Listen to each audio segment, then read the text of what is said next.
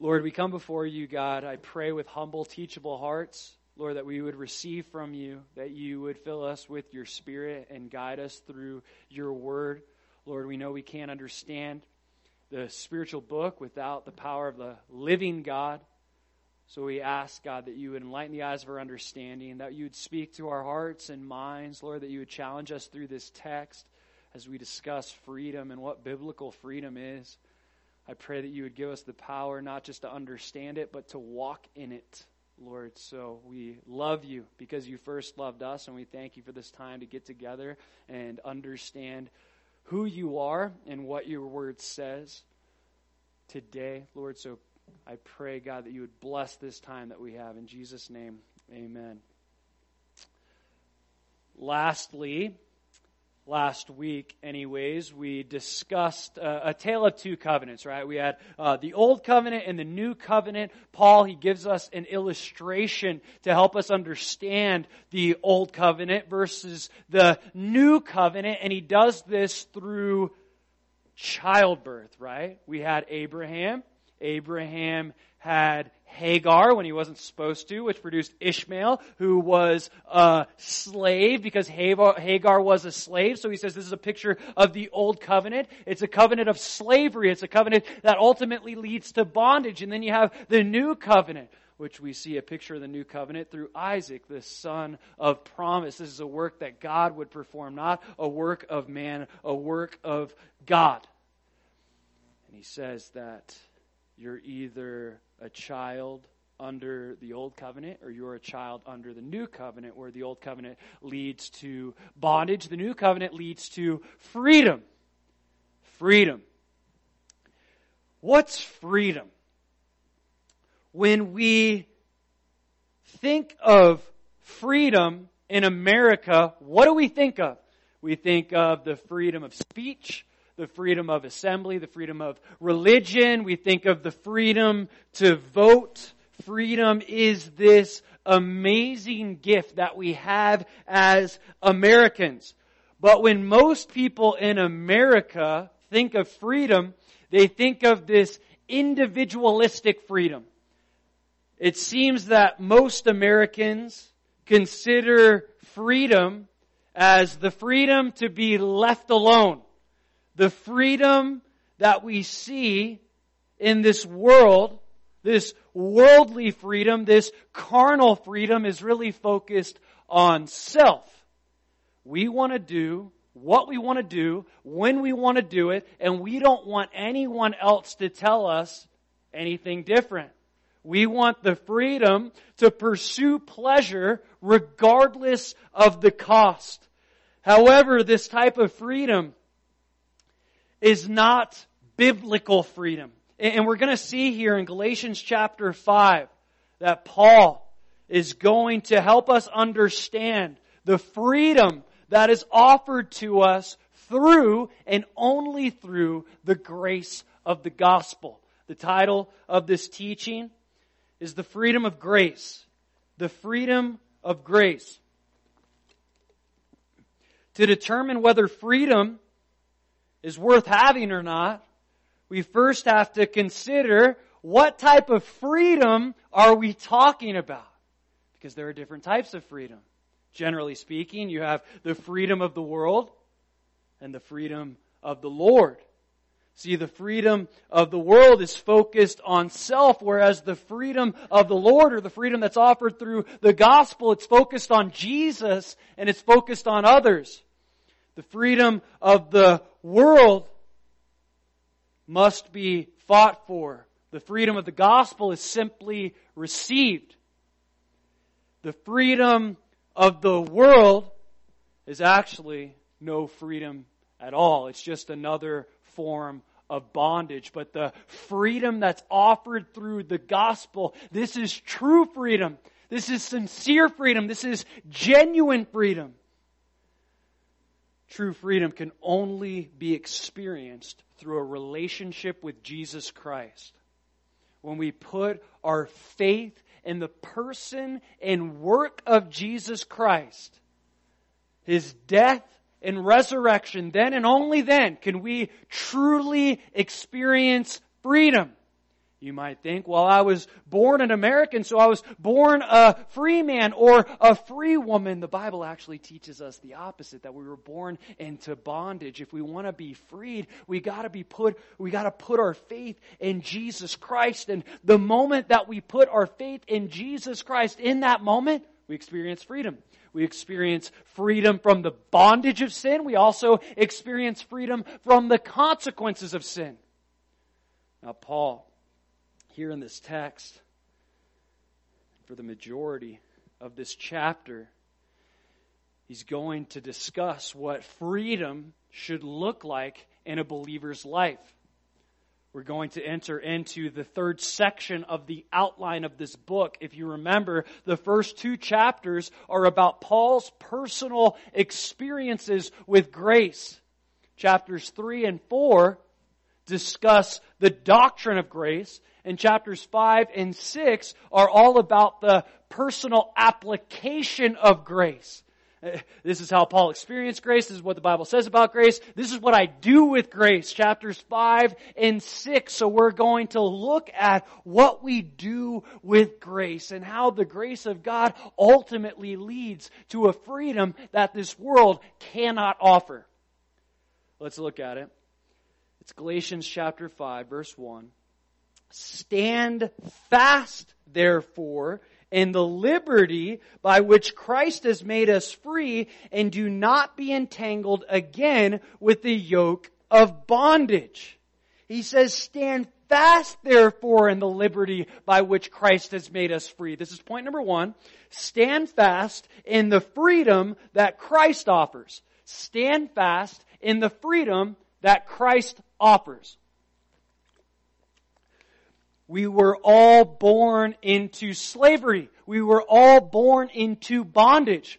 We were born into the bondage of sin. We were born into the bondage of death. And we were born into the bondage or dominion under the devil. The bondage of sin, death, and the devil. And we see only through the gospel of Jesus Christ can we be delivered, can we be freed from those three things. Paul already discussed this in part. If you flip back, might be on the same page in your Bible, but in Galatians chapter 4 verse 3, he says, even so we, when we were children, were in bondage under the elements of the world. We were in bondage to sin. We couldn't help from sinning and sinning and sinning some more. We couldn't help it. Why? Because we were born with wicked hearts. It's part of our carnal nature. We were born this way. And this is the problem with mankind. This is the problem with the world. To solve the problems with the world, it's not going to be through an economic solution. It's not going to be through a political solution. The problem with the world is the human heart. It's the heart of man. The heart of man is wicked. And the heart of man can only be changed by the grace of God. The heart of man can only be changed through the gospel of Jesus Christ. This world is always going to have problems until the heart of man is changed. See, Jesus, He offers to change the heart of man. There's got to be a change of heart. All the behavior modification in the world cannot change the heart. Uh, only Jesus can change the heart. So how does Jesus offer to change the heart?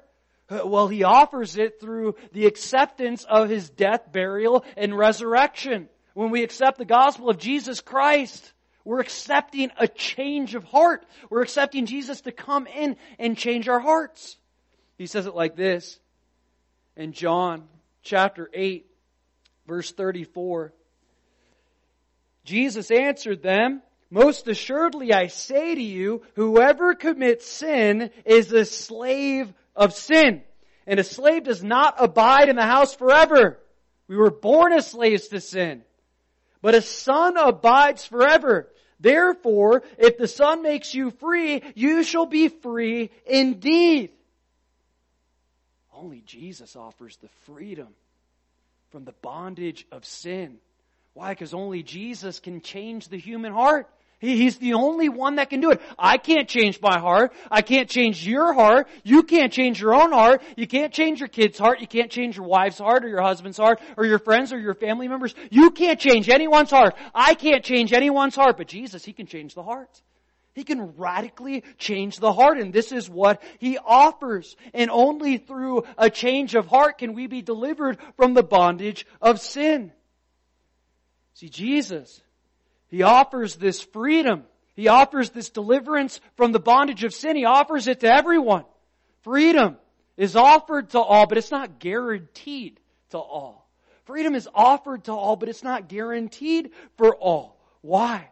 In 2 Corinthians chapter 3 verse 17, it says, where the Spirit of the Lord is, there is liberty. Where the Spirit of the Lord is, there is freedom. Freedom. Meaning, where the Spirit of the Lord isn't, there isn't freedom.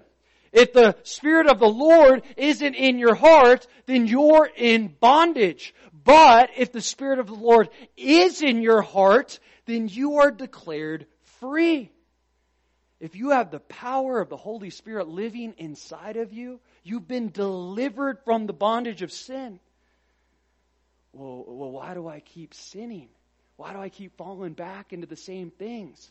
You have the power of freedom living inside of you, but sometimes we don't access the power. Sometimes we don't walk in the power. Sometimes we don't use the power. Sometimes we don't ask for the power. See, God, He's given us the power to walk in freedom. But walking in freedom, it ultimately comes down to choices. It comes down to decisions. I can choose bondage or I can choose freedom. But Paul says it like this. Look back at Galatians chapter 5 verse 1. He says, stand fast therefore in the liberty by which Christ has made us free. He says, stand fast. This is in the present imperative verb sense, uh, tense, sorry. This means a, a continuous act. Uh, this means in order for you to experience freedom, it's imperative that you stand in it. That you stand fast in it. In, other words, keep standing in freedom. Stand firm in freedom. This isn't one act of standing up. This is a lifestyle of standing up. Standing in freedom is a lifestyle. It's not one decision. It's consistent decisions throughout the rest of your life. And if you want freedom, it's imperative that you stand and you don't sit down. Don't sit down on your faith. You gotta keep standing. Well, sometimes standing for long periods of time, it hurts. Uh, my back starts aching. My legs start aching. I grow weary. I want to sit down and over time that chair looks more and more attractive. Once you sit down, you're no longer walking in freedom. Sometimes it's painful to stand, but I'd rather stand in freedom than sit down in bondage. And this is what he's getting at. If you want to experience freedom, you got to continue to stand, even when it hurts, even when it's painful, even when it's difficult. He didn't promise that obedience would be easy. No, He promised it would be difficult. Freedom is offered to all, but it's not guaranteed to all. Part of it's on us. Jesus delivers us. He gives us the power to stand, but we got to choose to continue to stand. But Jesus, He doesn't just offer us the freedom from sin, He also offers us the freedom from death. See, due to the sin of Adam, we are all born mere mortals, meaning that every single one of us is going to die. Unless the Lord comes back beforehand, every one of us is going to die. Enoch and Elijah were exceptions, but the chances of you individually getting taken up to be with the Lord are slim. Okay, two out of how many billions of people uh, that have walked the earth. Point is, because of Adam's sin, we are under, or at least born under, the bondage of death. We're promised death. However, through the gospel of Jesus Christ, we can be freed from death. We can be freed from the consequences of sin. He says it like this in Romans chapter 6, verse 2. Paul speaking. Sorry, verse 22. He says, But now, having been set free from sin and having become slaves of God, you have your fruit to holiness and the end, everlasting life. So not only are we freed from the bondage of sin, but we're freed from the consequences of sin. Meaning we don't have to face death. Jesus says in John chapter 11, I am the resurrection and the life. Believe in me and you shall not die. You'll pass from death to life. You'll spend eternity with me. You don't have to face the consequences of your sin. You can be forgiven from all that. You can be freed from all of that. You can experience eternal life. Jesus died on the cross not just to deliver us from the bondage of sin, but also the consequences of sin, death. But not only that, Christ offers freedom from the devil. See, we were born, Ephesians 2 says, as children of rebellion. We were born under the God of this world, Satan. We were born under his dominion. We were born under his authority. We were born under his influence. But Jesus, He died on the cross to deliver us from the bondage of the devil. Let me show you. It's Hebrews chapter 2. In Hebrews chapter 2,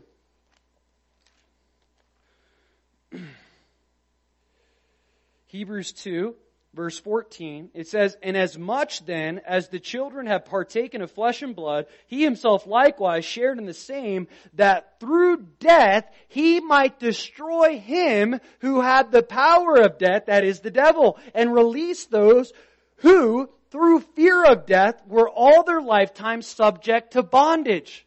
We were in bondage under the devil. And Jesus died on the cross, defeating principalities and powers, triumphing over them, so that we would no longer be under the dominion of the enemy. So that we no longer would have to give into the influences of Satan. That's why John says in 1 John 4, 4, He who is in you is greater than he who is in the world. He's in, the, the Holy Spirit who dwells in you is greater than the accuser. He's greater than the tempter. And He can give you the power to overcome temptation, to walk in victory. See, Jesus, He offers this deliverance. He offers this type of freedom. But it says back in Galatians chapter 5, verse 1, Stand fast, therefore, in the liberty by which Christ has made us free. God only frees those who want to be free. He only makes those free who desire to be free. He doesn't force freedom. He, he doesn't force you to walk out of your jail cell of sin. He doesn't kick you out of your prison. He invites you out.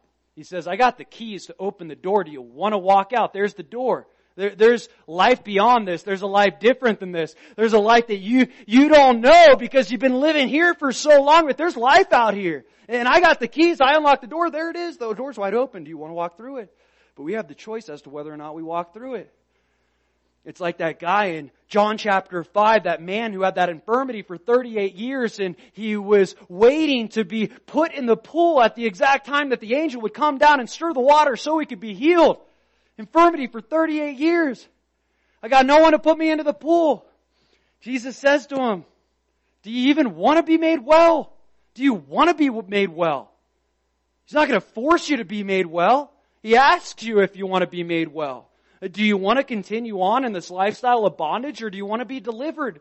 Do you want to be freed or do you want to be in the prison? It's up to you. I have the power. I have the means. I have the willingness and ability to make you well, but I'm not going to force you out of your prison. You got to make that choice. We all have to answer that question. Do I really want to be made well? Do I want to be freed? Or do I want to continue on in the prison? See, we were born in the prison. So the prison is what we know. It's comfortable. It's convenient. I, know what to expect in the bondage of sin.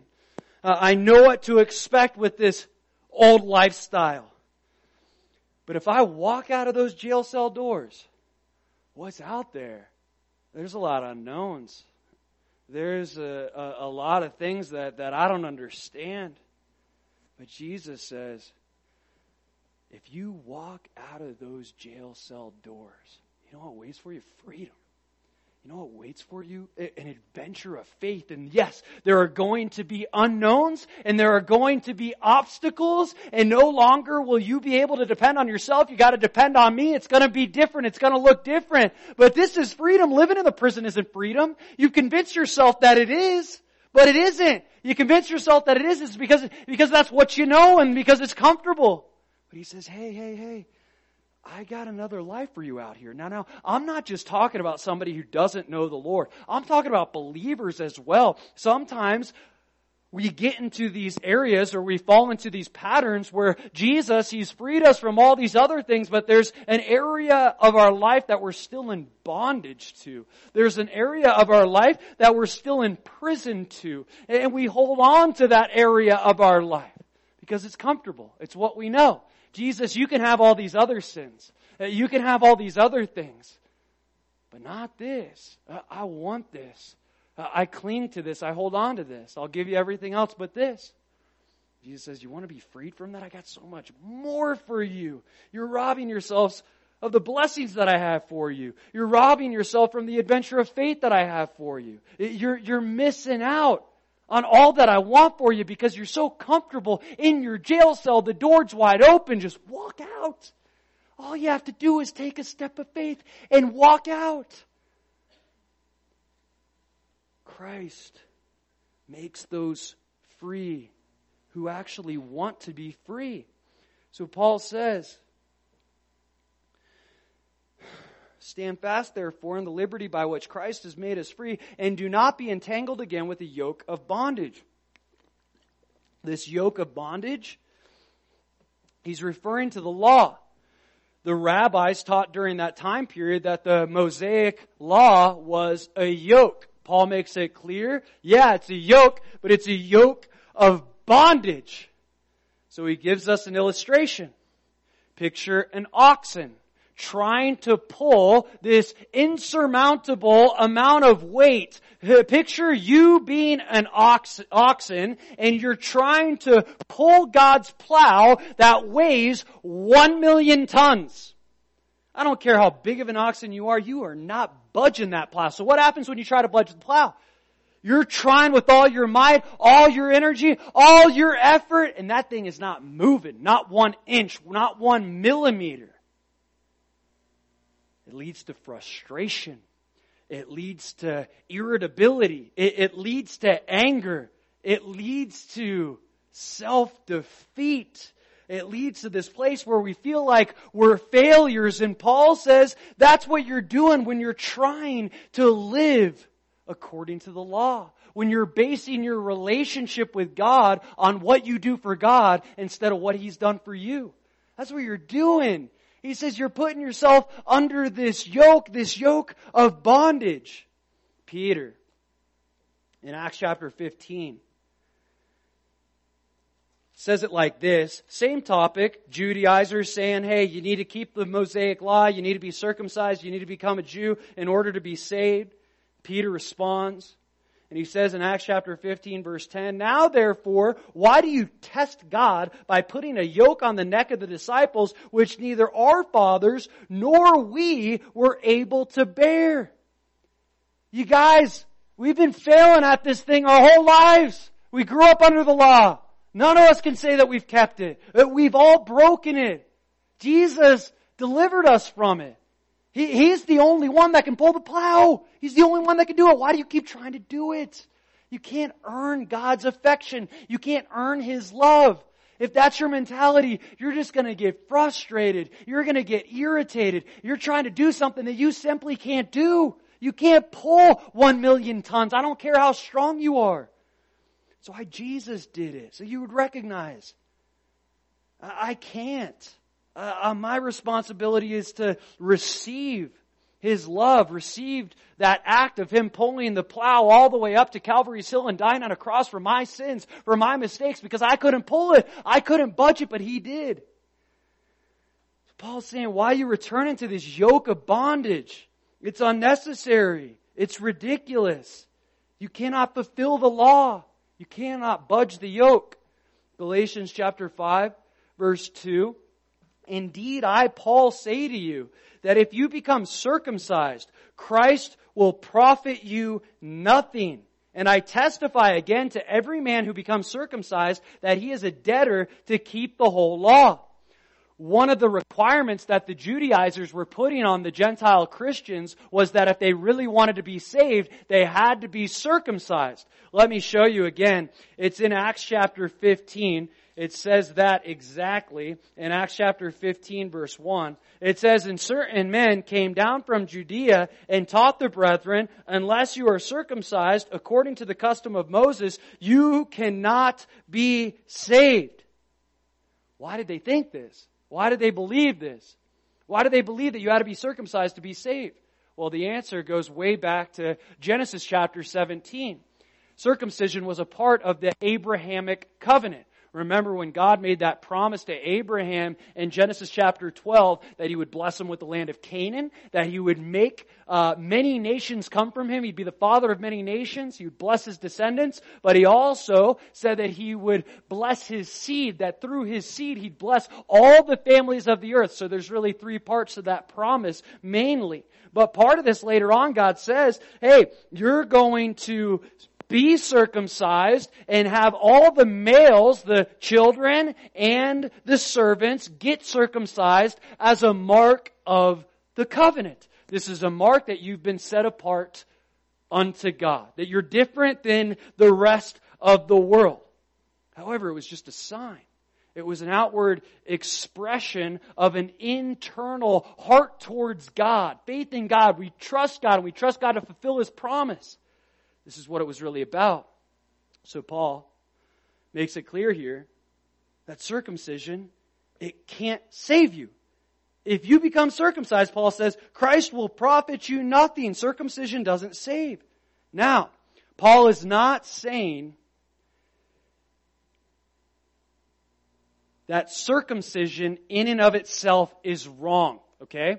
He's saying the reason for you being circumcised determines whether circumcision is wrong. Meaning, if you have your son or sons, or you personally, get circumcised because you think that work in your flesh is going to make you any more right with God, then it profits you nothing. It, it, does nothing for you. Now, if you get circumcised for some medical reason or whatever the case may be, now that's a different story. These people specifically are going to get circumcised because they think that their salvation hinges upon whether or not they're being circumcised. So Paul says, if you go and get circumcised for that reason, Christ will profit you nothing. In other words, you can't have it both ways. Either you trust in Christ's perfect work through His death and resurrection, either you put your faith in His work on the cross, or you put your faith in your own works, which we know through your own works you can't be justified. In other words, if you're putting your faith in your circumcision, what you're doing is putting your faith in your own works. And if you think that you can perform a work which will ultimately grant you salvation, then Christ profits you nothing. If you try to save yourself, then Christ can't save you, in other words. If you're trying to save yourself, Christ cannot save you when we try to add to His work on the cross, then His work no longer does us any good. It profits us, Paul says, nothing. He says here, in verse 3, and I testify again to every man who becomes circumcised that he is a debtor to keep the whole law. If you are being circumcised in an effort to make yourself right with God, then you must keep the entire law, all 613 laws. If you think circumcision is going to save you and you perform that act of circumcision under the faith and assumption that your works will bring you salvation, you are required to keep the entire law. He's telling them, I think you're signing up for more than you bargained for.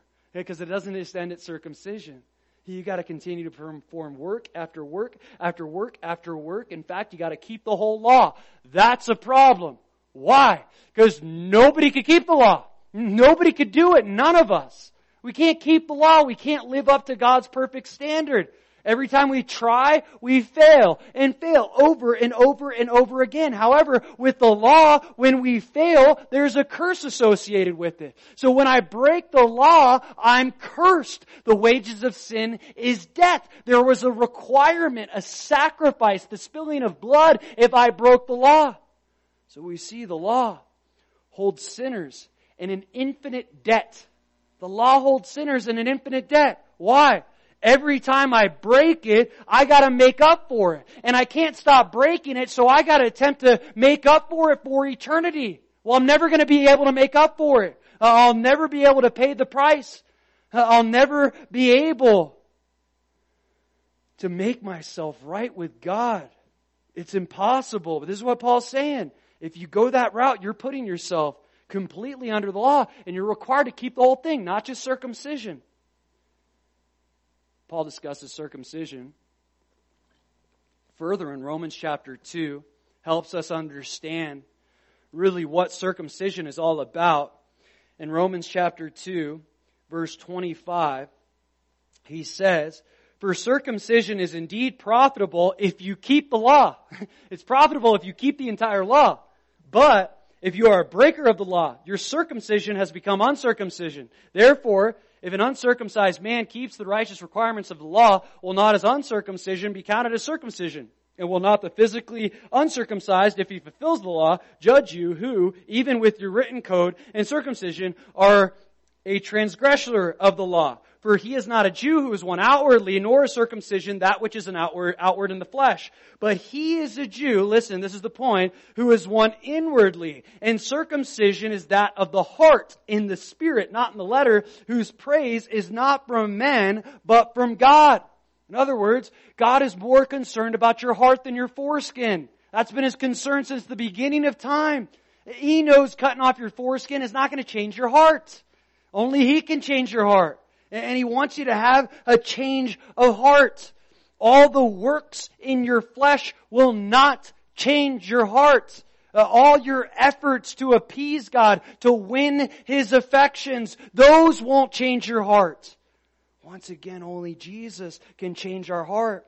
And He wants to continue to change our heart. And this is what the circumcision is all about. Circumcision of the heart. Cutting away that reproductive part of our heart that continues to flare up, that part of our heart that it seems like will never change, that, that part of our heart that we won't let God inside. God, you can have most of my heart, 90%, but this 10%, this part, you can't have. He says that 10%, we need to cut it away. We need to do away with it. Why? Because that reproductive part of your heart is causing disease. It's causing problems. It's causing destruction. So you need to cut it away. You need to wipe it away. But I'm only going to cut away that part of your heart if you invite me to cut it away. I'm not going to force you to do it. I want to do it with you. I want you to invite me to cut away those pieces of your heart that aren't glorifying me. And when we do that, when we allow the Lord to cut away those parts of our heart that aren't glorifying Him, then we can truly experience the freedom that He desires for us. Circumcision is of the heart. That was the primary point all along. Galatians chapter 5, verse 4. You have become estranged from Christ, you who attempt to be justified by law, you have fallen from grace. He says, you've been estranged from Christ. This word uh, in the Greek is katargio, okay? And it means literally to be cut off or severed. He's saying you've, you've severed your relationship with Christ. You've cut off your relationship with Christ. Now he's using this word specifically for a reason. Why? Because circumcision had to, had to do with cutting off the foreskin or severing the foreskin. Now for the Jew, as I kind of mentioned earlier, for the Jew, when they were circumcised, the males were be, to be circumcised on the eighth day. Uh, that's when the blood would coagulate. Uh, regardless of that, uh, what they were doing in that act of circumcision, they were setting apart their children from the world because the Jews were supposed to live a different life than the rest of the world. They weren't supposed to blend in. They were always supposed to stand out. Also, though, when a Jewish male was circumcised, if later on they rejected the covenant with God, they rejected a relationship with God, that they refused to keep God's covenant, keep His commandments, then they would be cut off from the congregation.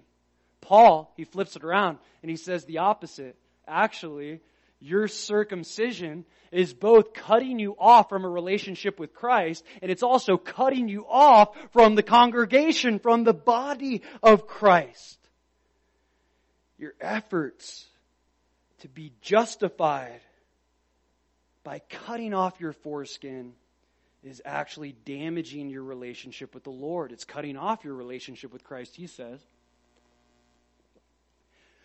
When we turn back to a life of trying to earn God's love, of trying to earn Christ's affections, don't get it twisted. We're not growing closer to God we're getting further away from God. If I assume that I need to climb this mountain to meet God at the top of the mountain, and I'm working every day to climb this mountain to reach God at the top, because if I, I think at the top of that mountain, that's where God's love is for me, and that's where I'm going to experience it the most. I got it all backwards. No, God, He already climbed off His mountain. He left His heavenly abode and He proved His love for me on the cross. I simply receive it. I can't earn it. I can't work for it. it. Doesn't matter how high I get on that mountain. He's not going to love me anymore or any less if I fall down the mountain. He's going to love me just the same regardless of what I do. So when I assume that I have to earn God's love, the Bible says you're not getting closer to God's love, you're getting further away. You've cut yourself off from Christ, you're separating yourself from Christ. What we're actually saying without saying it we fall into this lifestyle is that the cross wasn't enough. Lord, I gotta compensate the cross. So maybe the cross covered 80, 90% of my sins. Maybe it made me 80 to 90% right with God, but I gotta cover that 10 to 20%. And I'm gonna cover that by my works. I'm gonna cover that by my performance. I'm gonna cover that by my achievements. Because yeah, God, I know you loved me, but there's part of it that I have to earn, right? Why do we think that way? Because it's every relationship in our life.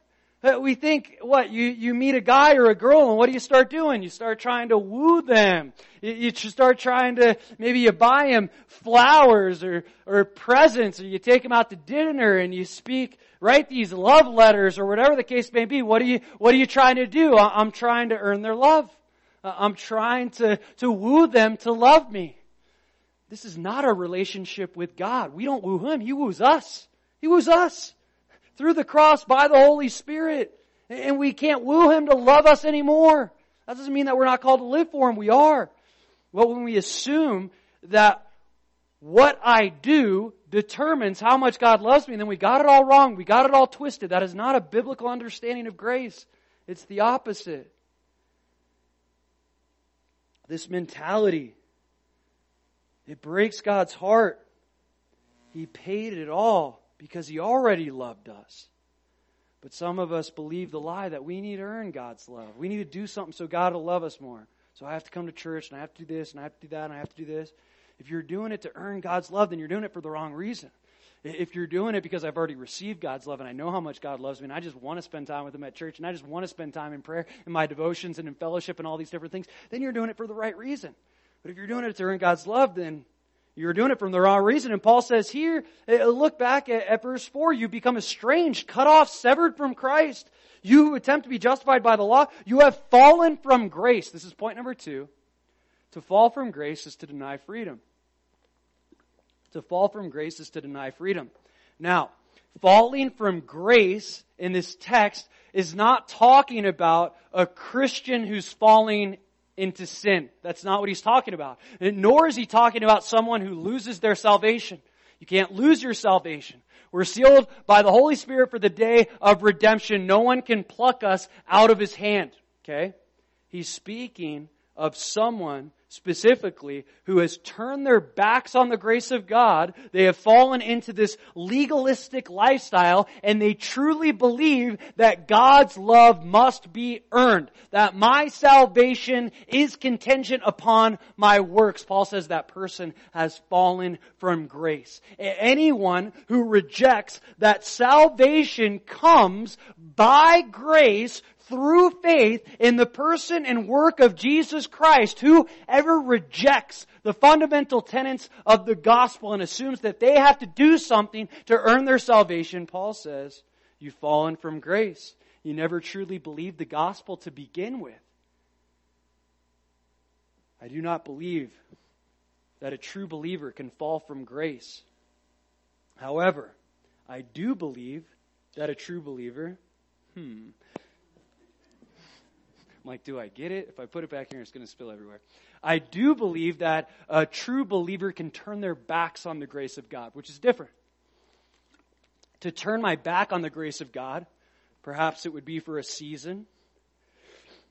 It could come in the form of perfectionism. Uh, I assume that if I don't live this perfect lifestyle, if I don't live this perfect standard, maybe it's not even God's standard, maybe it's my standard, uh, then God's not going to love me, or He's going to love me less. If I am not the father, or mother, or son or daughter, or husband or wife, or co-worker, or worker, whatever the case may be, if I don't live up to the roles and the standards that I've laid out in these roles, then I assume that I lost my value. Turning our backs on the grace of God is this. I assume that my value is in my performance. Uh, I assume that my value is what in what I do for God instead of recognizing my value is not in what I do for God, it's in what God has done for me. That's grace. That's receiving the love of God regardless of whether I measure up or don't measure up, regardless of whether I'm spiritually successful or a spiritual failure, God loves me just the same. Our value is measured on what Jesus did for us on the cross, and He thought you as an individual was worth dying for. That's how much value He placed on you as an individual. That's how much value He sees that you have regardless of what you think about yourself, regardless of the lies that you believe about yourself. Uh, I'm no good. I'm never going to measure up. I'm never going to meet the standard. Uh, I'm always going to fall short, regardless of what you think about yourself. Jesus thought that you were worth dying for. That's where your value comes from. It comes from Him, not from you, not from your perspective, not even from what your wife or husband says about you, not from what your kids say about you, or your employer, or your coworkers. That's not what your value's in. Your value was declared and determined by God's grace displayed for you on the cross. He said, You're worth dying for. That's what he says. The text continues, Galatians chapter 5, verse 5. For we, through the Spirit, eagerly wait for the hope of righteousness by faith. Point number three, faith hopes in the righteousness to come. Faith hopes in the righteousness to come. Now, we've already discussed that each and every one of us who accept Jesus Christ as our Lord and Savior, the Bible says that we are declared righteous by faith. We are justified by faith, meaning we are declared perfectly righteous in the sight of God. However, if we're honest with ourselves, we all know that we don't live perfectly righteous lifestyles, right? Uh, we don't all live perfectly righteous. But there's a reality that we're declared perfectly righteous, there's also a reality that this righteousness that we have been declared as and defined by, we actually will become this one day. Uh, on the day of judgment, we long for the time that God, when He comes back for us or we die, to be with Him. On the day of judgment, we long for, we hope for this moment when Jesus will say, You're perfectly righteous. Well done, good and faithful servant. Enter into my joy, not because of what you did, but because of what Jesus did for you. We see that in this moment, when Jesus comes back for us or we go to be with him through death, we see that not only will we be declared perfectly righteous, but we will become perfectly righteous in John chapter 3 verses 1 to 3. It says, behold, this is John speaking, John the apostle. He's like 80, 90s at this point, and this is how he's speaking. Behold what manner of love the Father has bestowed on us that we should be called children of God. His mind is still blown about it. He doesn't get bored of the fact that he's called a children, a child of God. He never gets bored with God's love for him. He's still ecstatic about it. He's still excited. It's still mind boggling to him. Oh my gosh. 80 or 90 years old and, and I still can't believe how much God loves me, that He'd be, call me a child of God. But with that, there comes a promise. He says, there's going to come a day where we see Him and we'll be like Him. We'll be transformed into His image perfectly. Not only are we declared perfectly righteous, there's going to come a day where we'll actually be perfectly righteous. We'll be just like Jesus. Morally, character wise. We'll see him as he is. We'll become just like him. As believers, we know we're not perfect. And we won't be perfected completely until Jesus comes back for us or we go and die to be with Him. However, we have this hope, this confident expectation that it's going to happen, that we are going to be perfect one day, just like Him. But He says here in Galatians chapter 5, this is important, verse 5, For we, through the Spirit, eagerly wait for the hope of righteousness by faith. This hope we have is through the Spirit. The, the faith that hopes in the righteousness to come is given by the Spirit. It's a gift from the Spirit. He gives each one a measure of faith. The Holy Spirit first awakens us to the reality of who Jesus is, that we're sinners in need for a Savior, that He truly is God in the flesh. The Holy Spirit also gives us the faith to follow Him, the faith to, to continue on in this lifestyle of being dependent and dominated by Him. So he says in Galatians chapter 5 verse 6, For in Christ Jesus, neither circumcision nor uncircumcision avails anything but faith working through love. He says, listen guys, uh, whether you're circumcised or uncircumcised, whether you keep the law or break the law, your salvation is not contingent upon what you do for the Lord. It's contingent upon what He did for you. Salvation comes from, as he says here, for in Christ Jesus. Salvation comes from being in Christ Jesus. Uh, how to, do we uh, come to this place where we're in Christ Jesus is by, by putting faith in Him, by, by putting sincere trust in Him, by accepting Him into our life. Because not only does He abide in us, we're called to abide in Him we can be secure in our salvation if we're in Christ because He's in us. It's not about circumcision or uncircumcision, keeping the law, breaking the law. It's about faith in Jesus Christ. And then he says here, look at the end of verse 6. It's about faith, but faith working through love. Paul makes it clear that the only type of faith that is worth anything is a faith that manifests itself through love. This is point number four, final point. Faith works through love. Faith works through love. In 1 Corinthians 13 7, it says that love believes all things. Okay, this whole idea of faith working through love it doesn't start, start with us. It starts with Jesus. Jesus is the example of faith working through love. And how did Jesus' faith work through love? Well, let me tell you. It was like this. Jesus believed that through His display of love on the cross, He believed that through that act of love, He could perfect you. He believed that through the gospel, he could change you. He believed that through his death, burial, and resurrection, he believed in his whole heart of hearts that he could make you something different than you are. The Bible says that through the gospel, Jesus was right. He believed that and it was true. In 2 Corinthians 5.17, it says that if anyone is in Christ, they're a new creation. Old things have passed away. Behold, all things are new. We're something new. We're something different in Christ. Jesus, he believed that his act of love on the cross could radically change your heart, that It radically changed my heart. If Christ believes in his ability to perfect you, don't you think you should believe in his ability to perfect you? If Christ believes that through the work of the cross, he can complete you, he can make you whole, shouldn't we believe that through the cross, Jesus can make us whole? He can make us complete? Do you believe that Christ can still change you? Maybe you've been radically changed by Christ, but there's still an area of your life, a, a, bondage. There's an area of your life that it just keeps coming up over and over and over again. It, it's that, that spiritual foreskin that, that just needs to be cut away. It needs to be dealt with. It needs to be done with. It needs to be cut off. Yeah, man, there's been times I've tried cutting it away. It just keeps coming back. Do you believe that Jesus can completely change you? Do you believe that He can perfect you? That even in the areas that you struggle with today, that He can change those areas? That He can change every aspect of your life?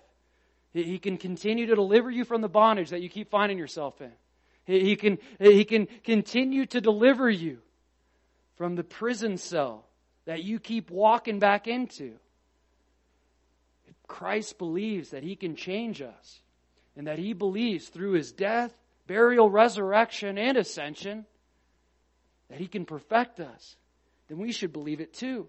Paul says he was confident in this. In Philippians 1 6, he says, being confident in this very thing that he who has begun a good work in you will complete it until the day of Jesus Christ. Meaning Jesus is never going to give up trying to change you. He's going to never give up trying to perfect you. But maybe sometimes we hinder that perfection process or that sanctification process because of a lack of faith. We don't trust that He can actually do it. Yeah, God, you could deliver me from addiction. You could deliver me from adultery. You could deliver me from sexual immorality. But you can't deliver me from this vice.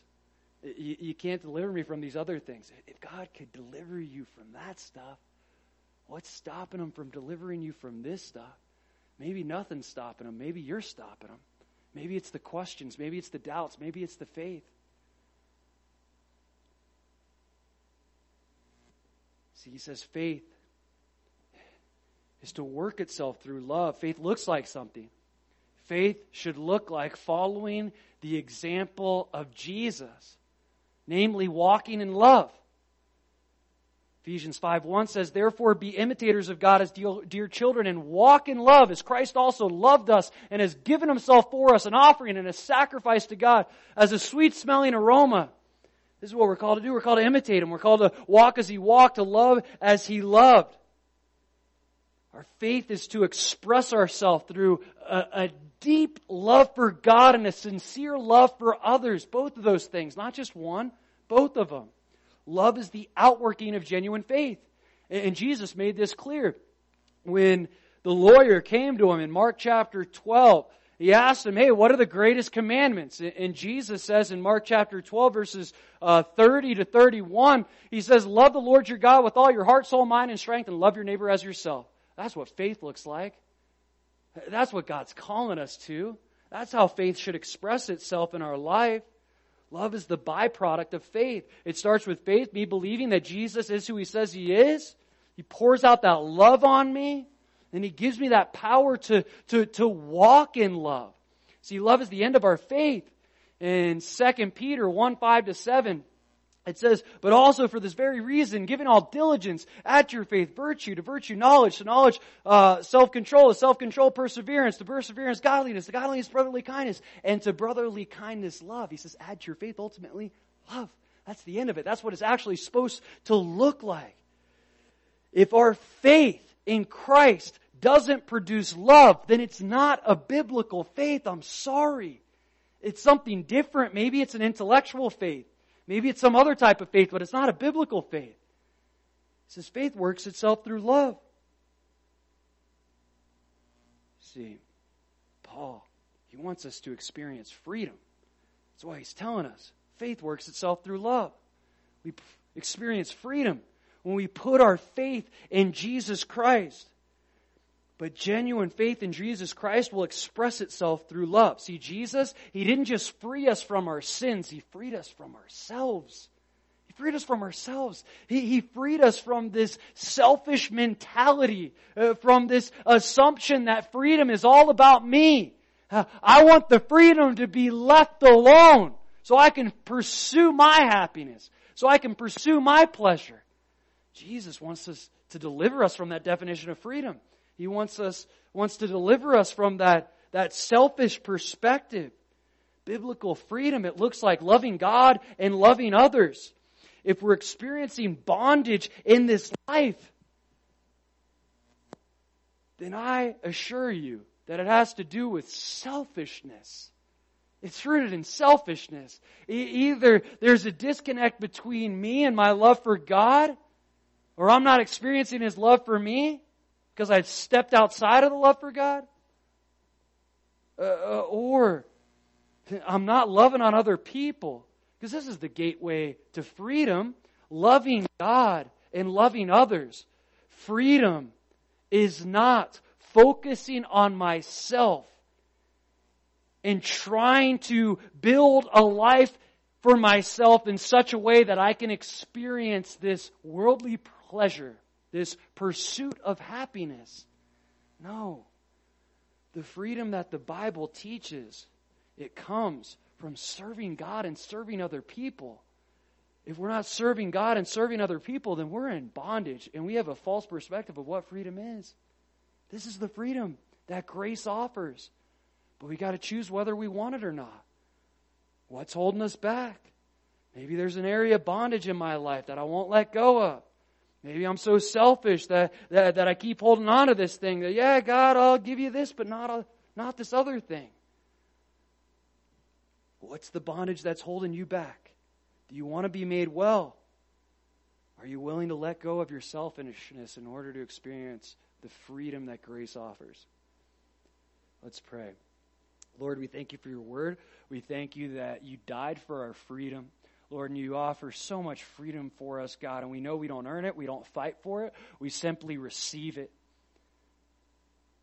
God, but sometimes we fight against it and we turn back to yokes of bondage of various kinds, whether it's legalism, perfectionism, or some other vice in our life. And I pray that you would deliver us, God, from our bondage, but that you would put such a desire in our hearts, a, a willingness to want to be delivered, God, that we'd be tired of it, that we'd be sick of it, God, that we would be ready to, to, to, to turn from areas of our life that we find ourselves continuing to fall back into bondage. Lord, so give us that heart, give us that desire. We pray for an anointing of your Spirit. As you say, where the Spirit of the Lord is, there is liberty. God, so I pray that we would be people that are dominated by your Spirit, that we walk in your Spirit, that we wouldn't see uh, the leading of your Spirit as suggestions or options, but we would see that as uh, commandments and direction to experience the freedom that you desire for us. You're asking us to do things for us, not to hurt us, but to help us. We love you, Lord. In Jesus' name, amen.